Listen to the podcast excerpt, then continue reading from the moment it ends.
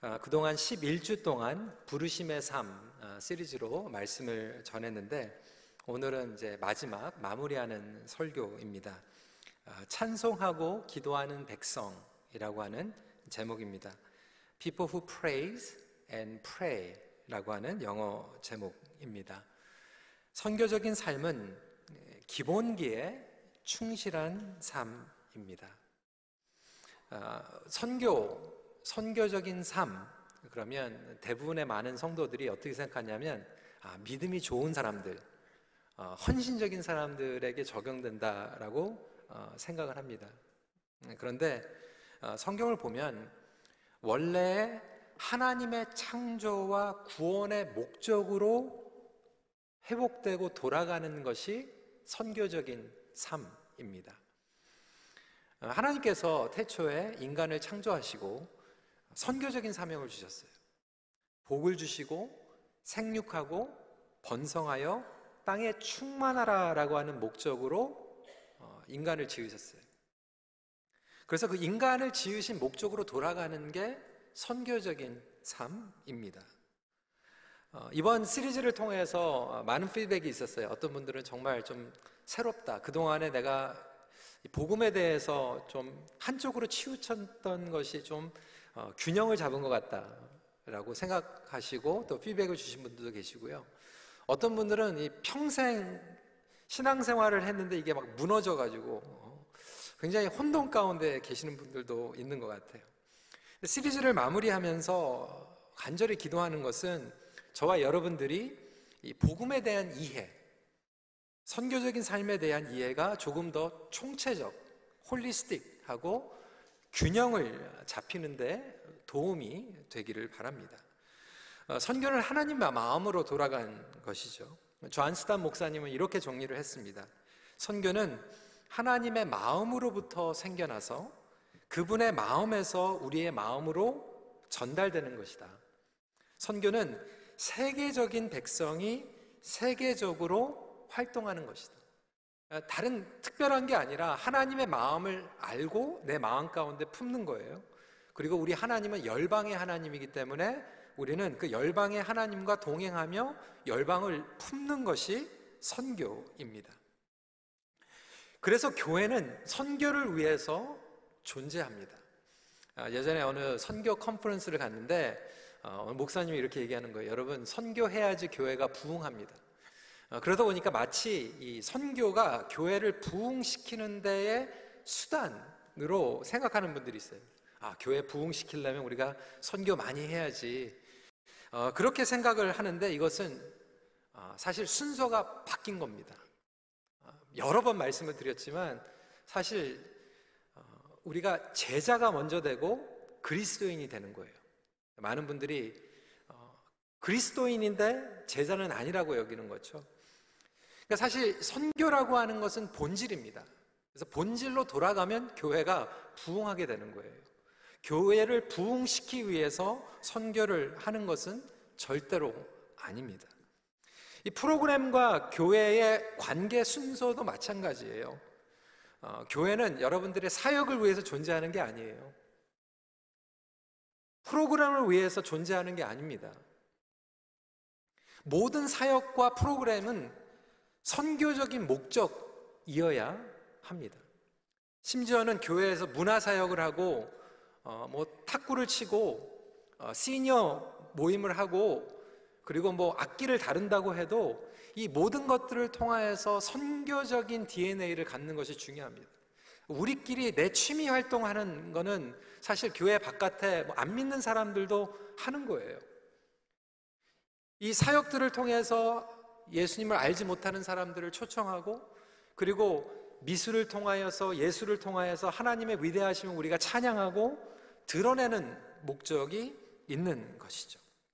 심지어는 모든 사역 가운데 주차 사역도 마찬가지예요. 뭐 교회에 차들 뭐 스크래치 안 나게 뭐 성도들 complain 안 하게 어 이렇게 좀 잘 정리하기 위해서 주차 사역하는 게 아니라 성도들이 주차장부터 하나님을 예배할 수 있도록 마음을 열 수 있도록 우리가 섬겨드리고 주차장에서부터 하나님을 예배하는 성도들이 하나님 앞에 다가올 수 있도록 섬는 것이 섬기는 것이 주차 사역이고 여러분 직분도 마찬가지입니다. 내가 인정받기 위해서 직분 받는 게 아니라 선교적인 사명을 가지고 있기 때문에 하나님께서 우리에게 사명을 주시는 것입니다.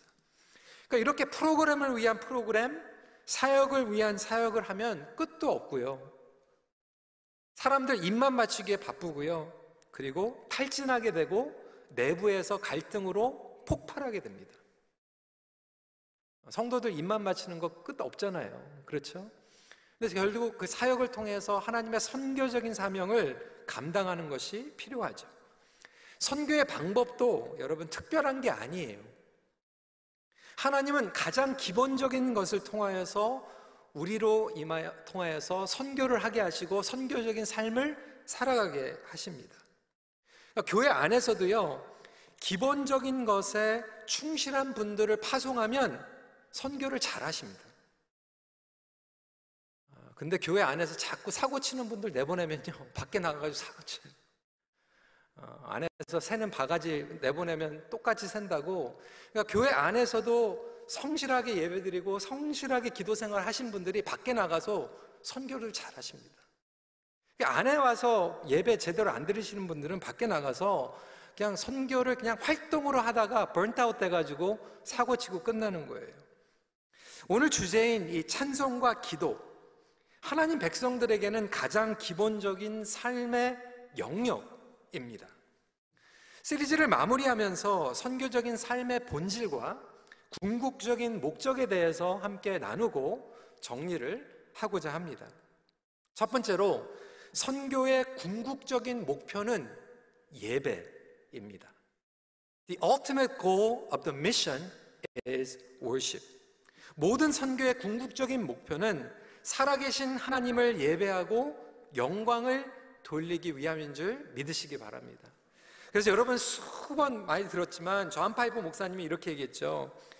Missions exist because worship doesn't. 선교는 예배가 존재하지 않기 때문에 존재한다. 우리 하나님은 예배 받으시기에 합당하신 분입니다. 예배 받기 위해서 창조하셨어요. 저와 여러분들을 지으셨어요. 그래서 선교라고 하는 것은 예배가 없는 곳에 가서 예배가 있게 하는 것입니다. 그 예배야말로 최고의 선교입니다. 하나님께서는 우리를 예배자로 창조하셨어요. 그런데 죄와 타락 가운데에서 하나님과 단절이 되었죠. 죄인 된 우리는 하나님을 영화롭게 할 수도 없고 예배 드릴 수도 없죠. 그래서 독생자 예수 그리스도를 우리에게 보내주시고 십자가에서 보혈을 흘려주심으로 우리를 구속하시고 다시 예배자로 저와 여러분들이 하나님 앞에 찬송이 되게 하신 놀라운 은혜가 구속적인 은혜입니다. 이 목적을 이사야 43장 21절은 분명하게 얘기하고 있습니다. 이 백성은 내를, 나, 내가 나를 위하여 지었나니 나를 찬송하게 하려 함이니라. 저와 여러분들이 하나님의 찬송이 되게 하기 위해서 지으셨다라고 말씀하고 계십니다. 이 궁극적인 목적이 모두 예배라는 거예요. 사람이 목적이 아니라 하나님이 궁극적인 목적입니다. 내 인생에 나의 미래의 계획이 목적이 아니라 내가 어떤 사람이 되고 싶은가가 목적이 아니라 하나님이 목적이라고 하는 것이죠. 이럴 때 우리는 하나님 중심의 예배를 드릴 수가 있습니다. 예배하면 많은 분들이 취향이 달라요. 구도자 중심의 예배가 있고요. 전통 예배가 있습니다. 여러분 제가 질문을 할게요. 구도자 중심의 예배가 더 맞, 맞는 것 같아요? 전통 예배가 더 맞는 것 같아요? 어떤 예배가 더 맞는 예배예요? 전통 예배? 구도자 예배? 둘 다 아니에요. 하나님 중심의 예배가 맞는 예배입니다. 구도자 예배도 전통 예배도 맞는 예배가 아니라 하나님 중심의 구도자 예배는 누구 중심이에요? 구도자들 중심이에요. 전통은 누구예요? 전통적으로 예배를 드리기 원하시는 분들의 중심의 예배예요. 여러분들의 취향은 다를 수 있어요. 그런데 하나님께서 기뻐 받으시는 예배는 하나님께 초점이 되는 예배인 줄 믿으시기 바랍니다.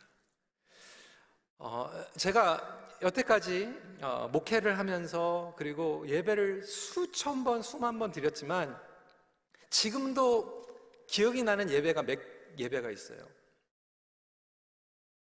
아프리카에서 드렸던 예배 하나가 생각이 나고요. 그리고 우리 박태현 선교사님 오늘 계시지만 브라질에서 드렸던 예배가 아직도 생각이 나요. 그 브라질에서 예배를 드리는데요. 어, 3시간 동안 예배를 드립니다. 아이고야. 기가 막히죠? 어. 찬송가는 하나도 없어요. 찬송가가 없어서 제가 좋았던 게 아니라 그때 하이라이트가 뭐냐면 헌금 시간이에요. 목사님이 이제 헌금 시간입니다. 그러니까 다들 그냥 신이 난 거예요. 그래서 앞에 인도하시는 분들이 헌금 바구니를 들고 있는데 저기 뒤에서부터 이제 헌금을 드리려고 쌈바 춤을 추면서 나오는 거예요. 너무 신나가지고 하나님께 헌금을 드리는 시간이기 때문에 it's the best time. 그래가지고 막 쌈바 춤을 추면서 나와가지고 막 헌금을 드리다 갑자기 뭐 큰 돈이 나오면 조금 뒷걸음질 했다가 다시 바꿔가지고 나오고 뭐 이러는지는 모르겠지만 하나님 앞에 너무나도 간절한 마음으로 열정적으로 감동이 넘쳐서 드리는 예배. 저는 그 예배를 드리면서 이게 하나님께서 제일 좋아하시는 예배다. 여러분 주일학교 예배 가면요. 이렇게 뭐 정리 안 되어 있습니다. 우리가 부르는 전통적인 노래들 안 불러요. 그런데 하나님께서 그 예배를 보시면서 받으시면서 얼마나 기뻐하시는지 몰라요. 우리는 예배하면 처음부터 끝까지 막 순서대로 실수 없이 하나도 안 틀리고 어, 찬양팀에서 뭐 한 번도 안 틀리고 악기가 막 그냥 너무나도 그냥 사운드가 그냥 퍼펙하고 어, 찬양대가 하모니 집어넣으면서 하나도 에러 안 나고 그냥 너무나도 퍼펙하게 하모니 내는 그 찬송을 우리는 들으면서 듣기 좋지만 하나님께서 받으시는 예배는 사람 중심, 사람에게 포커스하는 예배가 아니라 그리고 내 취향에 맞는 내가 좋아하는 예배, 내가 보는 예배가 중요한 게 아니라 어떻게 하면 하나님 앞에 기쁨이 되고 하나님께서 합당히 받으실 수 있는 예배를 드릴까 하는 마음으로 나오는 거룩한 예배인 줄 믿으시기 바랍니다. 설교도 마찬가지예요. 예전에 설교 컨퍼런스를 갔는데 어느 목사님께서 목회자들 모아놓고 여러분들은 설교를 무엇이라고 정의하십니까? 뭐 많은 얘기가 있죠. 저는 소통이라고 생각합니다. 저는 설득이라고 생각합니다. 근데 저는 아, 설교를 이렇게 정의하고 싶어요. 하나님을 알리는 것. 하나님이 어떠한 분인지 선포하는 것. 예수님이 어떠한 분인지 성도들에게 알리는 것. 성령님이 어떠한 분인지 알리는 것. 복음이 어떠한 것인지 알리는 것. 왜냐하면 아직도 너무나도 많은 성도들이 예배를 드리고 있지만 하나님에 대해서 오해하고 있어요. 예수님에 대해서 편협적으로 이해하고 있어요. 복음을 한쪽으로만 생각하고 있어요. 이것을 끊임없이 선포하는 것. 예전에는 설교하면요, 솔직하게 설교를 되게 잘하고 싶었거든요. 내가 설교 잘했나? 설교 잘 못했나? 굉장히 신경이 쓰였어요. 근데 요즘은 그런 거 신경 쓰는 것보다 뭐냐면 내가 하나님에 대해서 제대로 알렸나? 성령님에 대해서, 예수님에 대해서, 성경에 대해서 제대로 알리고 있는가 가 포커스가 되고 있습니다. 여러분, 다시 예배로 돌아와서 여러분에게는 예배가 어떠한 부분을 차지하고 있습니까? 정말로 여러분의 삶의 목적입니까, 예배가? 여러분들이 구원받은 목적입니까? 아니면 여전히 예배는 종교적인 의미, 책박스, 습관에 머물러 있습니까? 많은 분들이 기독교 삶을 살아가면서 어떻게 생각, 예수님 영접해가지고 죽으면 천국 가는 것, 천국 캔 티켓으로 생각해요. 그러니까 예배를 어떻게 생각하냐면 천국에 가는 티켓은 받았으니까 아, 이 땅에 살아가면서 그래도 내 의무는 지켜야지. 그래서 주일날 나와서 주일날 예배, 주일 성수 그리고 월요일부터는 토요일까지 그냥 내가 할 일 했으니까 일기장에 일기 썼으니까 숙제 했으니까 이제 free time이라고 생각하고 월요일부터 토요일까지는 그냥 내 마음대로 자유롭게 살아가는 거예요. 예배 드렸으니까. 그러다 보니까 여전히 예배를 드리면서도 내 편의대로 드립니다. 때로는 여러분 차가 막힐 때가 있고요. 아이가 아플 때가 있고 아이들 준비하다가 보면 엄마들이 늦을 때가 있죠. 우리 수산 목사님이 아이들 맨날 예배 지각하면 물어본대요. 왜 늦었냐고. 그러면 어, 10명 중에 9명 아이들은 자랑스럽게 얘기해요. 엄마 때문에 늦었다고. 예. 이렇게 얘기하면 아빠들이 되게 좋아해요. 근데 엄마들한테 물어보면 그거예요. 애들 다 준비시켜주고, 그리고 자기 준비하려니까 늦을 수밖에 없는 남편은 도와주지도 않고 차에 가가지고 기다리고 있대. 물론 우리가 느릴 수도 있겠죠. 하지만 10년, 20년 예배 드리면서 그냥 항상 성실하게 지각하고, 어, 서머타임 뭐 해제가 돼도 지각하고, 뭐 축도 전에 내 맘대로 그냥 뭐 만들면 그냥 만져 나가버리고 나 자신을 온전히 준비하지도 못하고 시간 있으면 예배 드리고 놀러 가고 싶으면 놀러 가고 헌금도 내 맘대로 내고 싶으면 내고 내고 싶지 않으면 내고 결국은 그 모든 것들이 무엇입니까? 내 입맛이에요. 내가 원하는 대로 내 편인 대로 내 스케줄에 따라서 드리는 예배이죠.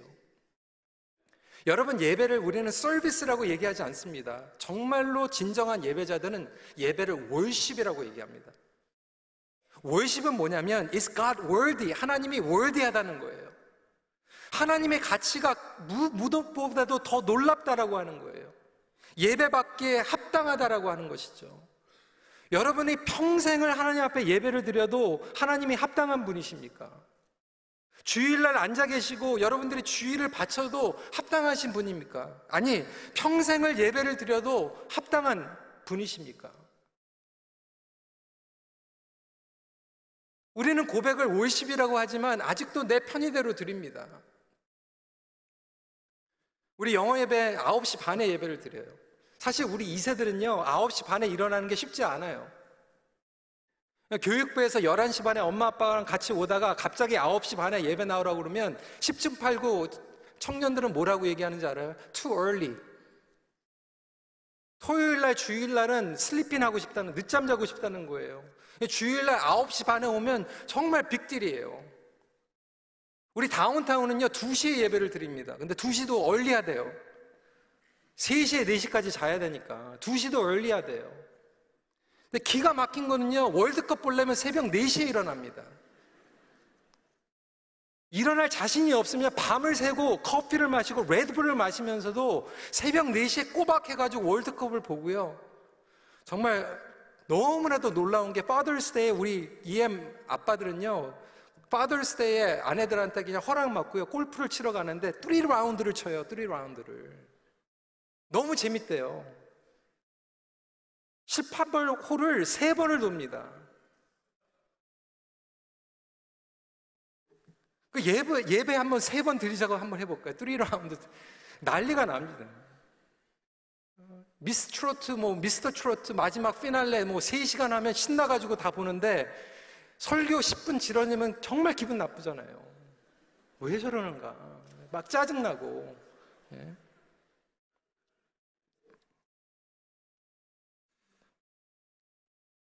나의 중심의 예배, 내 입맛에 맞는 예배. 근데 여러분, 어, 이 예배가요, 제가 지금 말씀드리는 게 사실 주일 예배 한정되는 게 아니에요.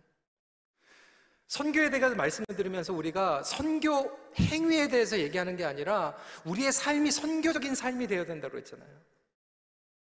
그렇다면 예배도 마찬가지예요. 우리가 주일날 예배 딱 드리고 나서 월요일부터 토요일까지 내 숙제 했으니까 내 마음대로 사는 게 아니라 사실 하나님께서 원하시는 예배는 월요일부터 토요일까지도 예배적인 삶을 살아가는 거예요. 아, 이제 예배 끝났으니까 가도 되지. 이게 아니라는 거예요. 여러분, 부모가 되니까 그걸 알겠더라고요. 우리 자녀들이 나가서 삽니다. 학교 때문에 이제 떨어져서 샀는데 어, 여름 방학이 되니까 이제 애들이 오잖아요. 그러니까 이제 할머니 할아버지들이 늘 하시던 그 말씀이 저희들 생각이 나요. 같이 저녁을 먹는데 왜 이렇게 행복합니까? 그렇죠? 그냥 애들이 같이 집에 들어오는 것만 해도 좋더라고요. 그리고 같이 저녁 먹는데 좋더라고요. 그런데 저희는 그냥 같이 있는 게 그게 좋은데 우리 자녀들이 만약에 됐죠? 이제 식사 다 했으니까 나가도 되죠? 나 할 일 다 했으니까 나가도 되죠? 이렇게 얘기한다면 그 마음이 어떨까? 아이들은 엄마 아빠하고 시간 보내는 게 체크마크라고 생각한다면 그냥 책임 때문에 의무감 때문에 그냥 집에 들어와가지고 밥 먹고 또 나간다고 생각하면 그것만큼 안타까운 게 없잖아요. 여러분 예배도 마찬가지라는 거예요. 주일날 와가지고 하나님 됐죠? 나 예배 드렸으니까 이러고 나가는 게 아니라 월요일부터 토요일까지 예배적인 삶을 살아가는 거죠. 뭐가 예배입니까? 여러분의 비즈니스가 예배가 되는 거예요. 여러분의 가정 생활이 예배가 되는 거예요. 우리 학생들, 청년들, 여러분들이 학교에서 공부하는 게 예배가 되는 거예요. 그래서 내 중심의 예배가 성장하면 하나님 중심의 예배가 되고 하나님 중심의 예배가 더 성장하고 성숙하면 뭐가 되냐면 내 자신이 그냥 하나님의 예배가 되어버리는 거예요. 내 자신이 하나님의 찬송이 되어버리는 거예요. 이것이 진정한 하나님의 목적이 됨을 주님의 이름으로 믿으시길 바랍니다. 저는 고등학교 때 그렇게 생각했거든요. 아, 우리 목사님께서 그렇게 얘기하셨어요. 천국에 가면 영원토록 우리가 하나님을 예배한다. 영원토록 하나님을 찬양한다. 그래서 저는 어떻게 생각했냐면 천국에 가면 영원토록 성가대 가운 입고 할렐루야 이러라 가지고 그거 하는 줄 알았어요. 아, 그럼 한국 천국 가면 진짜 힘들겠다. 영원토록 성가대 가운 입고 할렐루야 그거 부르면 여러분은 좋을 것 같아요. 저는 어 이거 되게 부담스럽더라고요. 근데 그건 문자 그대로 받아들이는 거고 천국에 가면 저와 여러분들이 하나님의 예배, 하나님의 찬송이 되는 거예요. 저와 여러분들이 그냥 하나님의 찬송 자체가 되어버리는 것입니다. 오늘 말씀에 새 노래로 찬양할지어다. 어, 그것도 마찬가지예요. 저는 아, 고등, 고등학교 때는 어, 매번마다 그러면 새로운 어, 뭐, 찬송가를 골라가지고 아니면 새로 만든 곡을 불러가지고 새 노래로 찬양하는 거다. 그렇게 생각을 했는데, 나중에는 아, 그게 아니구나. 마음을 새롭게 하는 거구나. 어, 그런데 이 크리스마스 라이트는 어떻게 설명을 하냐면, 우리에게는 사실 이 찬양이 옛 찬양이고 옛 예배가 될 수 있지는 모르지만, 열방 가운데에서 하나님께서 끊임없이 지금도 변함없이 새로운 백성들을 불러 모으시고 그 새로운 백성들이 우리에게 함께함으로 회중이 되고 우리의 예배가 하나님 앞에 올려질 때 하나님께는 그것이 새로운 찬송이 된다라고 하는 거예요. 여러분들은 하나님 앞에 새로운 찬송을 올려드리고 있습니까? 새로운 예배를 올려드리고 있습니까? 이사야 43장 19절 말씀이죠. 보라 내가 새 일을 행하리니 이제 나타낼 것이라 너희가 그것을 알지 못하겠느냐 반드시 내가 광야의 길을 사막의 강을 내리니.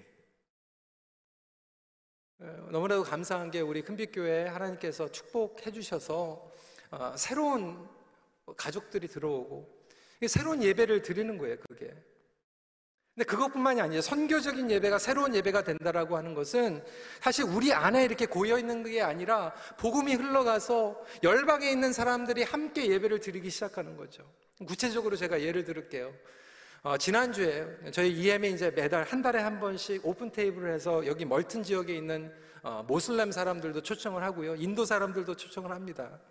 그리고 아프간 난민 가정을 입양을 해가지고 이제 우리 교회 식구들이 됐어요.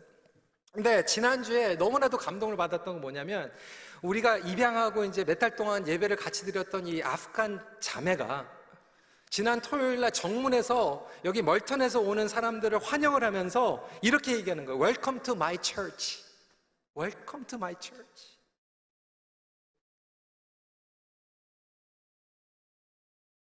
여러분, 그게 하나님의 찬송이라는 거예요. 하나님께서는 그 예배를 보시면서 기뻐 뛰시는 거예요. 여러분 목장의 예배는 어떠한 목장입니까? 맨날 똑같은 거 얘기하는 그러한 그래서 그냥 너무나도 고여 있고 우리끼리만 정체되어 있는 그러한 예배입니까? 아니면 끊임없이 하나님의 새로운 열매가 들어오는 그러한 예배입니까? 아니 구원받는 성도들이 없을지라도 새 노래로 들릴 수 있어요. 여러분들의 간증이 새로운 간증이 될 수 있어요. 말씀을 통해서 내가 새롭게 하나님을 깨달았던 부분들, 내가 변화된 부분들을 하나님 앞에 고백하고 하나님 앞에 회개하고 하나님 앞에 성도들이 함께 사랑으로서 올려드릴 수 있는 예배면 하나님께서 보실 때 그것은 하나님께 새로운 찬송이 되는 거예요. 새로운 예배가 되는 거예요. 이렇게 하나님 앞에 드릴 수 있는 저와 여러분들이 되시길 주님의 이름으로 축원합니다. 저는 다음 주에 너무 기대가 돼요. 39주년 우리가 연합으로 예배드리는데 다음 주에는 특별히 우리 우크라이나 난민 우리 큰빛교회 성도가 된 친구들이 관증도 하고 이제 예배를 같이 드리는데 그 새로운 예배, 새로운 찬송을 찬송을 하나님께서 얼마나 기쁘게 받으실까? 여러분의 삶도 새로운 열매, 새로운 간증이 되시기를 주님의 이름으로 축원합니다. 내 취향, 내 중심에 취해서 그냥 내가 좋아하는 거, 아, 너무 좋다, 너무 좋다, 막 이렇게 해가지고 내가 스스로 취해가지고 드리는 예배가 아니라 선교적인 예배가 되고 하나님을 바라보는 예배가 되고 끝내 경제에 이르러서 나의 삶 자체가 예배가 되는 축복을 누리시기를 바랍니다. 두 번째 포인트입니다. 하나님은 기도를 통하여 세상을 전복시키십니다. 네, 전복. 어, 그러니까 어마어마하죠. 예. 사실 우리 이면수 목사님의 어, 그 북에 억류되셨을 때 죄명이 어, 전복이었어요. 전복죄. 전복죽이 아니라 전복죄입니다. 예. 근데 이 전복이라고 하는 것, subversion라고 얘기하는 것은 overturn, 뒤집는다고 하는 얘기예요. 이 땅에 암흑과 죄로 다스리고 있는 세상의 왕들과 우상신들이 차지하고 있는 부분들, 나의 중심, 내가 신이 되고 내가 주인이 되어 있는 이 세계가 기도로 뒤집어 엎어지는 놀라운 일입니다. 여러분, 그것이 기도의 능력인 줄 믿으시기 바랍니다. 여러분은 무엇을 위해서 기도하십니까? 많은 분들이 어떻게 기도하고 있죠? 주시옵소서, 이루어 주시옵소서, 들어가게 하여 주시옵소서, 채워 주시옵소서, 낫게 하여 주시옵소서. 여러분 그런 기도 물론 중요합니다. 처음에는 그렇게 기도해야 돼요. 그리고 지금도 그렇게 기도하는 부분들이 분명히 있습니다. 하지만 여러분 평생에 기도하면서 그렇게만 기도가 머문다면 다른 종교들 기도와 뭐가 다릅니까? 다른 종교에 있는 사람들도 다 그렇게 기도해요. 주시옵소서, 낫게 하여 주시옵소서, 들어가야 해 주시옵소서, 고쳐 주시옵소서, 공급해 주시옵소서. 세상과 똑같은 차원의 기도로 머무른다면 그것도 내 중심의 기도라는 거예요. 하나님께서는 우리 기도를 통하여서 그렇게 시작을 할지는 모르지만 더 성장해서 열방을 축복하는 기도로 바꾸라는 거예요. 선교적인 기도가 되기를 원하십니다. 여러분, 우리에게 기도의 모델을 주셨어요. 무엇입니까? 주기도문이에요. 주기도문은 무엇입니까? 아버지의 이름을 거룩하게 하시고 아버지의 나라가 오게 하시며 아버지의 뜻이 하늘에서와 같이 땅에서도 이루어지게 하소서. 여러분 이것이 주기도문입니다. 이 세 문장을 보시면요. 아버지의 이름을 거룩하게 하시옵소서가 예배예요. 그리고 마지막에 아버지의 뜻이 하늘에서와 같이 땅에서도 이루어지게 하여 주시옵소서가 우리의 기도예요. 그리고 그 중간에 핵심적으로 아버지의 나라가 오게 하시며가 선교입니다. 그래서 이 예배와 기도 중심에 선교가 있는 거예요. 그래서 이 선교의 DNA를 가지고 예배를 하면 예, 선교적인 예배가 되고 하나님 중심의 예배가 되는 것이고 선교적인 DNA를 가지고 기도하면 선교적인 기도가 되고 하나님께서 기뻐하시는 기도가 될 줄 믿으시기 바랍니다. 그러니까 이 주기도문을 해야 되는 거예요. 근데 주기도문에 이 엑기스가 빠지니까 어떻게 됩니까? 주문을 외우는 거예요. 여러분 수도 없이 들으셨죠? 주기도문을 해야 되는데 우리는 주문을 외워요. 예배가 빠져 있고 기도가 빠져 있고 선교가 빠져 있는 기도는 주문입니다. 그 축을 중심에 이루는 것이죠. 그래서 이 열방을 우상 숭배하고 있고 인간이 주인이 되고 있는 이 세상을 향해서 우리는 전복하는 기도를 드리는 거예요. 어떤 얘기입니까? 우리 임원 장로님께서 기도하셨던 것 같이 정말 이 바벨론 시스템이 지금 점령하고 있고 다스리고 있는 이곳에 우리는 기도를 통해서 외치는 거예요. 하나님께서 다스립니다. 하나님께서 다스리는 이 세상을 바라보게 하여 주시고 선포하는 기도를 외치는 거예요. 다니엘이 그렇게 기도했습니다. 바벨론의 시스템 가운데에서 어떻게 기도했습니까? 다니엘 6장 10절입니다. 같이 한번 읽어볼까요? 시작.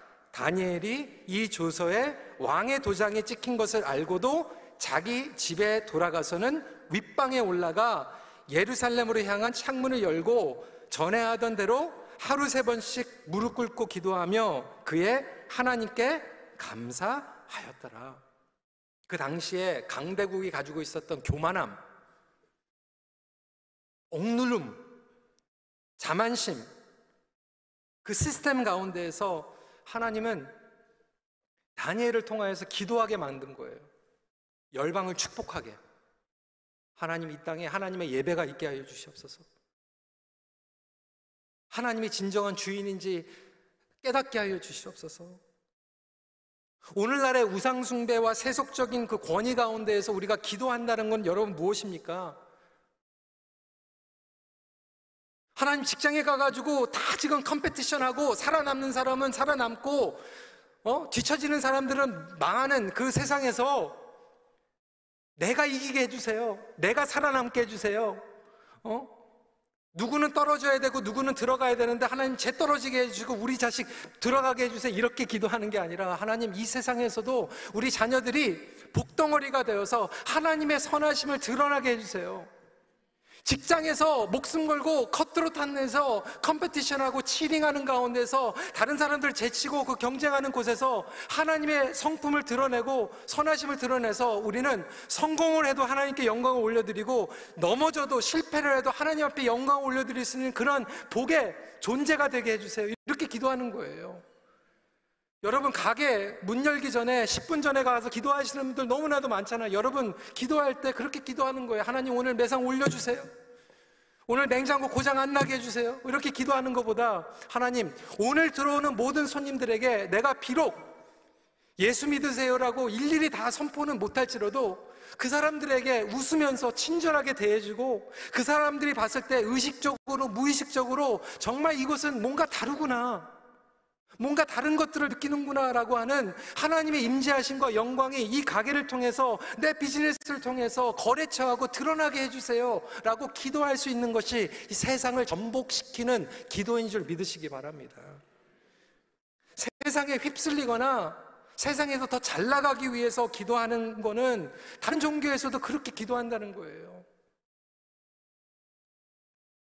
우리 자녀들을 위해서도 여러분 그렇게 기도하시기 바랍니다. 하나님, 우리 자녀들이 정말로 세상에서 더 잘 나가거나 뭐 휩쓸려가는 그런 기도가 아니라 하나님, 이 세상에서 중심을 딱 잡고 하나님의 복덩어리가 되게 하여 주시옵소서. 하나님의 복의 정체성을 회복하게 하여 주시옵소서. 여러분 그래서 신명기 4장 7절 말씀이에요. 우리 하나님 여호와께서 우리가 그에게 기도할 때마다 우리에게 가까이 하심과 같이 그 신이 가까이 함을 얻은 큰 나라가 어디 있느냐. 그래서 교제는 여러분들 하나님의 백성이 된 증거이고 특권인 줄 믿으시기 바랍니다. 하나님 백성이라고 하는 증거예요. 구별된 기도는요, 세상에 등 돌리는 그리고 세상에서 더 빨리 가기 위한 기도가 아니라 세상을 향하며 축복하는 기도예요. 그리고 이것이 바로 영적 전쟁의 기도입니다. 존 파이퍼 목사님은 기도를 이렇게 설명했어요. 기도는 세상이라는 전쟁터에서 말씀을 전파하기 위해 싸우는 교회의 무전기이다. 워키토키다. EM에 이렇게 설교했더니 What's 워키토키 모르더라고요. 에어텍, 에어텍 같은 거예요. 기도는 성도들의 일시적인 안락을 늘려주는 내선 전화가 아니다. 기도는 현역 군인들을 위한 것이다. 그들의 기도는 열방을 찾는 일에서 하나님이 최고의 심을 입증해 준다. 선교가 기도로 전진할 때 선교는 하나님의 능력을 높인다. 선교가 사람의 경영으로 움직일 때 선교는 사람을 높인다.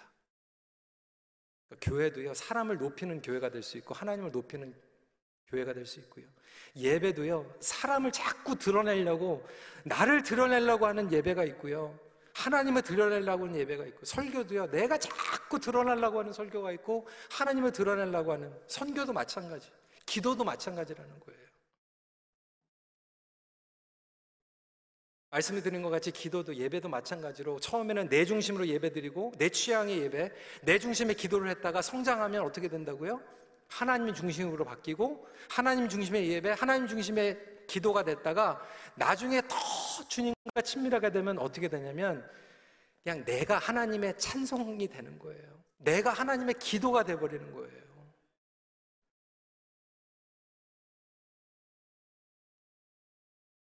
그때 요한복음 15장에 놀라운 기적이 일어나게 되죠. 같이 한번 읽어볼까요? 시작. 너희가 나를 택한 것이 아니요. 내가 너희를 택하여 세웠나니 이는 너희로 가서 열매를 맺게 하고 또 너희 열매가 항상 있게 하여 내 이름으로 아버지께 무엇을 구하든지 다 받게 하려 함이라. 우리는 이 마지막 부분만 너무 좋아해요. 그렇죠? 무엇을 구하든지 다 받게. 근데 그 앞에 뭐라고요? 우리가 주님 안에 거하면. 주님 안에 거하면 우리 자신이 하나님의 찬송과 기도가 됩니다. 여러분, 우리 어르신들 보면요. 주일날마다 뭐 그렇게 스마트폰 손주들 보여주시라고. 그돈 내고 하셔야 돼요. 손주 자랑, 어? 우리 엄마 아빠들 자꾸 어? 우리 자녀들 뭐 자꾸 어? 뭐 좋은 거 생기면 보여주고 싶어 하잖아요. 그렇죠? 잘못된 건 아니거든요. 네, 여러분 한번 생각해 보십시오. 그게 우리 아버지의 마음이에요. 여러분들이 하나님의 찬송이에요. 하나님의 자랑거리예요. 여러분들을 보기만 해도요. 하나님께서 얼마나 기뻐하시는지 하나님의 자랑거리입니다. 사단이 욥을 시기한 거 이유가 하나님이 욥을 너무나도 찬송으로 생각했기 때문이에요. 그래서 저와 여러분들이 예배를 드릴 때 하나님께서 그걸 보시는 거예요. 너무 신나가지고 기뻐 드시는 거예요. 그리고 우리가 넘어지면 또 안절부절하시고 넘어졌다고도 다시 일어나면 또 그것 때문에 또 기뻐하시고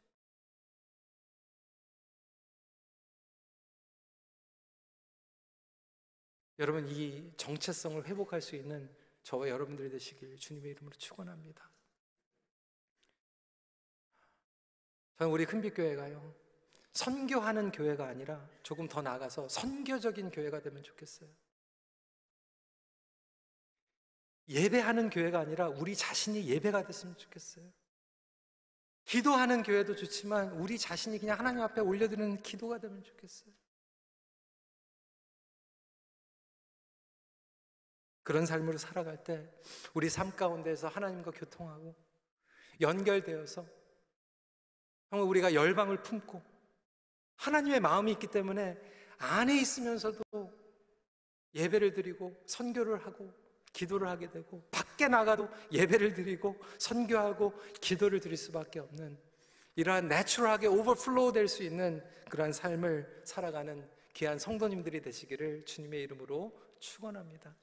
그런 자녀들이 될 수 있도록 여러분 기도하시는 거예요. 열방을 향해서 내보내며 기도하는 축복. 하다못해 가정에서 식사하면서도 그 자체가 예배가 되고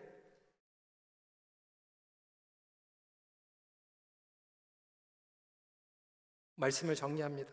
하나님의 백성은 하나님의 찬송이며 기도입니다.